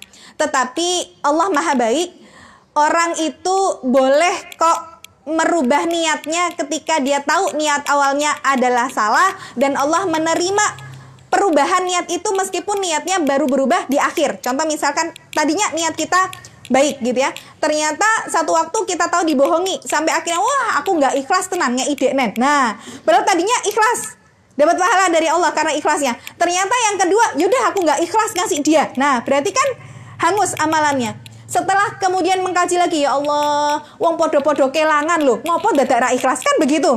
Wong kalau kita nggak ikhlas, kita gemes, uang yang sudah kita kasihkan juga nggak bisa balik toh. Nah, kalau sudah begitu, ya sudah ikhlaskan saja. Dan kalaupun itu kita tersadarnya baru setelah kita merasa bahwa ya Allah ngapa aku tidak nggak ikhlas dan Allah menerima itu ya jadi apakah pahala sedekahnya hilang atau tidak perbanyak istighfar saja minta sama Allah ya Allah eh, jangan sampai pahala sedekahku itu hilang karena mungkin ada penyakit-penyakit hati yang awalnya adalah dari bisikan-bisikan setan yang tidak mampu untuk aku lawan gitu ya jadi terus beristighfar yang bisa menentukan pahala itu Allah. Jadi kalau ditanya pahala saya hilang atau tidak, saya tidak bisa menghakimi, tidak bisa menghukumi pula ya. Tapi Allah Maha Baik. Jadi eh, kalau kita datang dengan satu gunung kesalahan gitu ya, kemudian kita bertobat, Allah akan mendatangkan satu gunung ampunan kan begitu ya. Maka terus meminta kepada Allah untuk menerima amal-amal solih kita sebagaimana yang diajarkan Rasulullah di pagi hari Bagaimana doanya Allahumma inni as'aluka ilman nafi'an wa rizqan tayyiban wa amalan mutaqabbala dan minta amal yang diterima. Jadi terus ini kita doa, kita perbaharui setiap pagi kita minta amal yang sudah kita lakukan diterima oleh Allah dan kita tidak minta balasan kepada manusia karena memang manusia itu ridhonya manusia nggak akan pernah bisa kita dapatkan sampai kapan pun. Tapi kalau kita cari ridhonya Allah, insya Allah bisa kita raih ya. Begitu. Udah lagi Bu? Sudah ya? Sudah. Baik. Ah, dari Facebook Ini cuma tanggapan aja itu. tanggapan. Mau dibacakan? Bacakan Boleh. panjang. Oh panjang banget. Monggo mau dibacakan boleh? Dari Tidak boleh? Fakir. Ah, ah. Mungkin nanggepin tadi ya. Iya. Tadi. Iya. Tapi tidak untuk menutup masjid secara keseluruhan ya. Iya. Dan ketika kias turun hujan Mm-mm. dengan penyakit atau wabah, Mm-mm. ini kurang pas. Karena belum pernah terjadi di zaman Rasulullah kecuali sekarang dan dahulu juga pernah terjadi yaitu tahu. Taun iya. Ya, alam. Ada perihal membolehkan hukum dan melarang. Mm-mm. Pertama harus ada dalil syar'i Mm-mm. dengan melihat masalah maslahat setelahnya. Mm-mm. Ketika banyak kemudorotan Mm-mm. dari Al-Quran dan hadis dan Mm-mm. pemahaman salaful ummah. Ah, ah. Ada lagi Mm-mm. Itu masih satu orang. satu orang. Oh iya. Bosku, coba didengar, didengar lagi kajian atau himbauan dari pemerintah setempat. Mm-mm. Kalau seandainya di suatu daerah tersebut sudah banyak warga terpapar COVID-19, Ah, ah. maka afdol afdol aib Hah? afdol Ha-ha. oh iya, afdolnya Ha-ha. itu masjid ditutup sementara Mm-mm. biar korban tidak semakin banyak Mm-mm. pahami dulu konteksnya Oh, dia dia mengomentari yang tadi. Ya, eh, jadi begini ya, eh, masalah masjid tidak perlu ditutup semuanya, maka kembali kepada uh, ulama yang ada di kawasan-kawasan daerah setempat ya. Uh, kalau misalkan memang dari MUI pusat menetapkan seperti itu karena memang Jakarta mungkin sudah uh, parah wabahnya. Di Solo mungkin ada beberapa kecamatan, kabupaten yang memang ada di kawasan red zone, ada yang tidak. Seperti misalkan daerah sini kita ngeruki Cemani ini uh, red zone atau enggak nih Cemani? Sudah masuk ke red zone atau belum? Sukoharjo, Sukoharjo sudah ada yang teridentifikasi gitu ya. Nah, kembali bahwa ulama itu ketika berijtihad kalau benar dapatnya dua kalau salah dapatnya satu.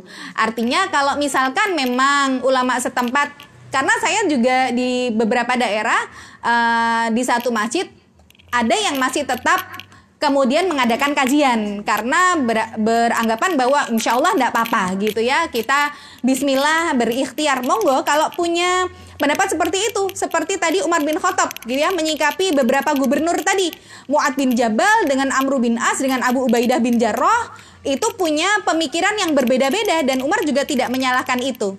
Jadi kalau hari ini kemudian e, menyalahkan dia jangan ditutup semuanya dong. Mungkin mereka punya satu pemikiran yang lain gitu ya. Yang menutup masjid juga punya pemikiran yang lain. Karena dalam satu kaidah usul fikih disebutkan bahwa daf'ul madar yuqaddam ala jalbil masalih. Jadi kita itu mencegah datangnya kemadorotan lebih baik daripada kita ini dapat kemaslahatan. Jadi misalkan nih, kan ini untuk kemaslahatan umat. Tapi kalau ditutup kita bisa untuk uh, apa namanya daf'ul madar, bisa untuk menghentikan kemadorotan. Gak apa-apa punya pikiran seperti itu gitu ya.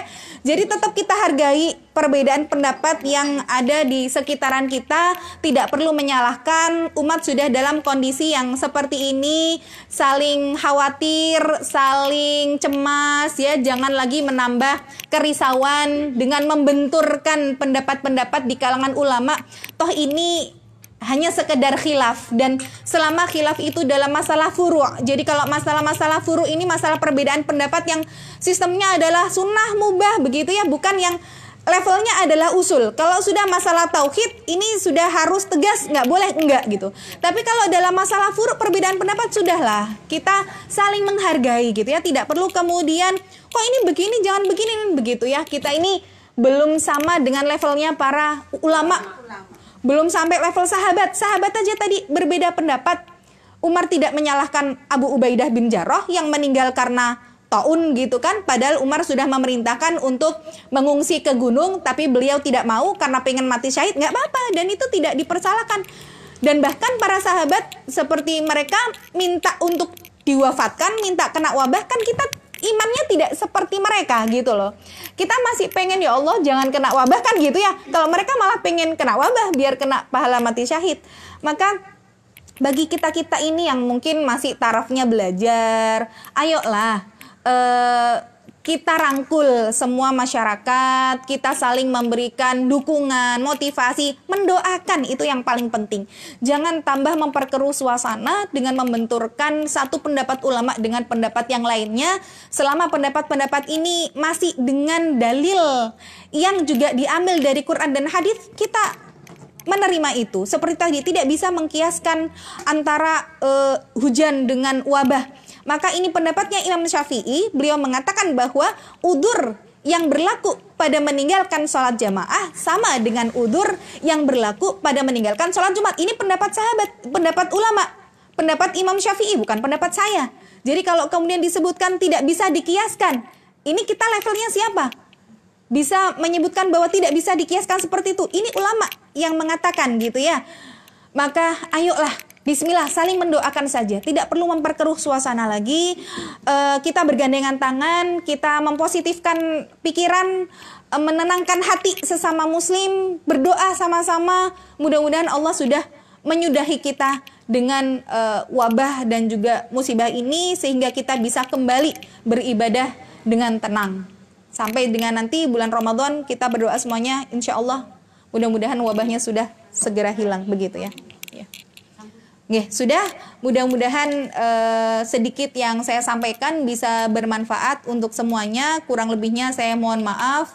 Wabillahi taufiq wal hidayah. Wassalamualaikum warahmatullahi wabarakatuh.